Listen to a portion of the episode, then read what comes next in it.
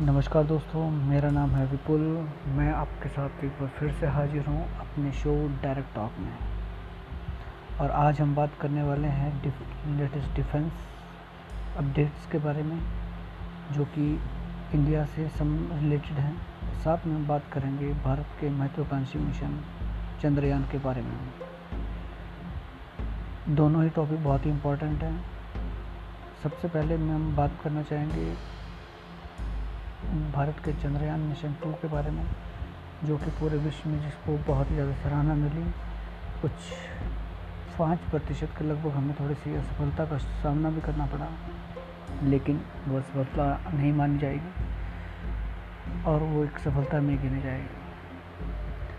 तो आइए दोस्तों, हम बात करते हैं कि किस तरीके से ये मिशन शुरू हुआ और क्या इसके पीछे मंशा है और किस तरीके से ये किस स्थिति में अभी है। चंद्रयान टू मिशन जब लॉन्च किया गया था, एक बहुत ही अच्छी टेक्नोलॉजी के साथ लॉन्च किया गया था और ज़्यादा कुछ एक्सपेरिमेंट किया गया था।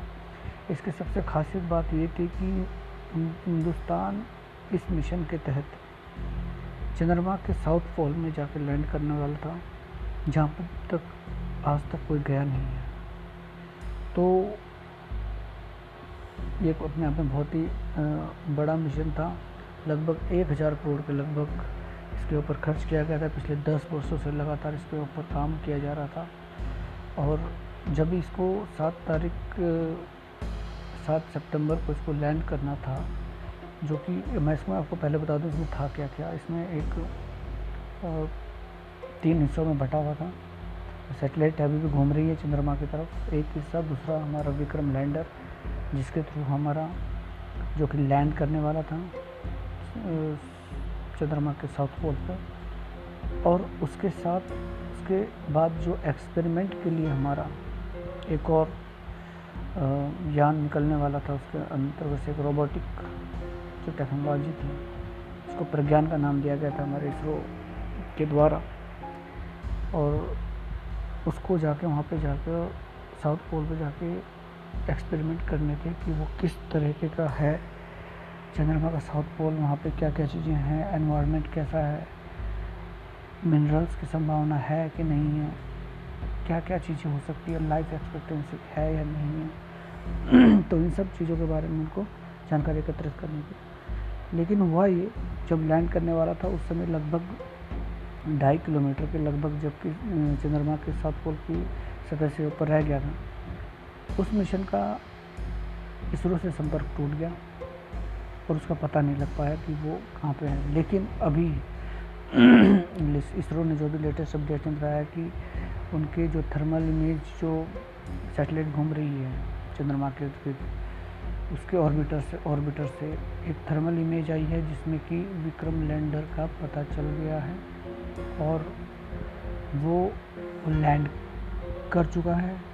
लेकिन वो एक टिल्ट सिचुएशन में है लाइक थोड़ा सा मुड़ा हुआ है। मतलब जैसे उसको होना चाहिए था, वैसे नहीं गिरा। वो थोड़ा सा हो गया है। वो जो एंटीना उसके ऊपर लगा हुआ था, वो एंटीने के बल पर गिरा जिसकी वजह से उसके सिग्नल्स कैच करने में दिक्कत आ रही है। बाकी जो 95 परसेंट मिशन था कि चंद्रमा के हमारा ऑर्बिटर घूमेगा और उसकी इमेजेस लेगा, उसकी मैपिंग करेगा वो काम वो बिल्कुल अच्छी तरीके से कर रहा है। उसकी लगभग उम्र जो है स्पेस ऑर्बिटर में घूमने की ऑर्बिटर भी वो लगभग साढ़े सात साल तक की है। वो पूरे चंद्रमा की मैपिंग करने वाला है और एक थर्मल इमेजेस भेजने वाला है, जिससे कि ये पता लगेगा कि चंद्रमा की सतह किस तरीके की है क्या क्या उसमें है। तो वो मिशन अच्छी तरीके से काम कर रहा है, लेकिन जो हमारा सॉफ्ट लैंडिंग के लिए का एक मिशन था कि चंद्रमा पे सॉफ्ट लैंडिंग हमें करनी है।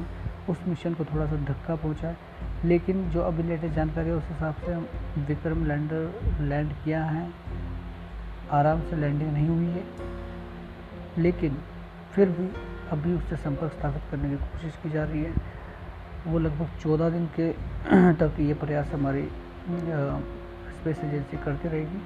और उम्मीद है कि जल्दी ही उससे संपर्क हो पाएगा तो अगर एक बार संपर्क हो जाता है तो उसमें ऐसी टेक्नोलॉजी लगाई गई है कि वो वापस से अपने पैरों पे खड़ा हो सकता है और फिर से जो इस मिशन के लिए भेजा गया था, वो काम वो कर सकता है। तो तो अभी स्थिति ये है कि उससे संपर्क स्थापित किया जा रहा है। जैसे कुछ इस बारे में अपडेट्स आती है तो हम बिल्कुल आपको इस बारे में जानकारी देंगे। और दूसरा इसके साथ हमारा दूसरा जो अपडेट था, आज का वो था डिफेंस अपडेट की गवर्नमेंट ऑफ़ इंडिया एक लगभग 130 बिलियन डॉलर अगले पाँच से सात वर्षों में अपनी मिलिट्री मॉडर्नाइजेशन पे खर्च करने वाली है, जो कि एक वूफिंग बजट है, बहुत बड़ा बजट है। इसमें कि उनके बहुत मेगा प्लान्स बनाए हैं, जैसे नेवी के पास एडवांस एयरक्राफ्ट एयरक्राफ्ट की बात है, और उनके पास शिप्स हैं सब मैरिन्स हैं, इंडियन मिलिट्री के पास एडवांस व्हीकल्स हैं और एयरफोर्स के पास एडवांस फाइटर जेट्स हैं हेलीकॉप्टर्स हैं। तो इन सबका लगभग एक मेगा प्लान बनकर तैयार हो चुका है और बहुत सारे ऑर्डर्स हमारे स्टार्ट भी हो चुके हैं और कुछ अभी होने हैं। अगले पाँच सात वर्षों में इसको कंप्लीट करना है। और इसके साथ ही एक और इसमें जो चीज़ डाली गई है कि जो हमारी मेजर सिटीज़ हैं, अधिकतर सिटीज़ हैं उनको ये एयर डिफेंस सिस्टम से फुल प्रूफ करने वाले हैं कि कोई भी किसी तरह के अटैक से बचा जा सके सिटी सेफ़ रहें। साथ में जो हमारी intercontinental missile Agni five को भी फुली एयर डिफेंस के तौर पे मिलिट्री एयरफोर्स और इंडियन जो हमारी डिफेंस सर्विसेज़ है उनमें इंडक्ट किया जाना है प्रॉपर तरीके से।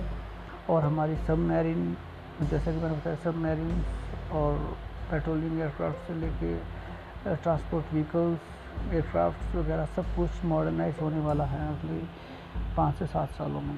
तो ये एक बहुत ही बड़ी डिफेंस अपडेट्स है और इसके बारे में आ, से पता चलता है कि वर्त प्रेजेंट गवर्नमेंट कितना सीरियस है अपनी डिफेंस सर्विसेज़ को मॉडर्नाइज करने के लिए।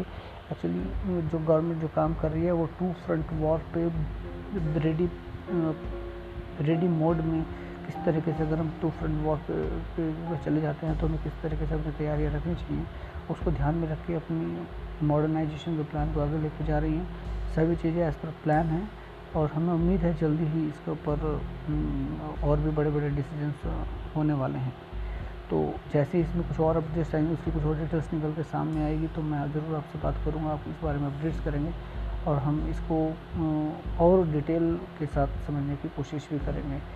तो ये थी आज की दो अपडेट्स और मैं इसको अपने सोशल मीडिया प्लेटफॉर्म के थ्रू डिफरेंट डिफरेंट प्लेटफॉर्म के थ्रू शेयर करने वाला हूँ। आप सब लोग इसको सुनिएगा, आपको पसंद आए तो ज़रूर लाइक कीजिएगा और शेयर कीजिएगा। और अगर आपको इसके बारे में कुछ कहना है कुछ कमेंट बॉक्स में जाकर ज़रूर कुछ कहिएगा। और अगर कोई इम्प्रूवमेंट की इम्प्रूवमेंट की गुंजाइश है, करना है तो बिल्कुल उसको इम्प्रूवमेंट भी किया जाएगा। तो प्लीज़ अपना फीडबैक देते रहिए। Thank you so much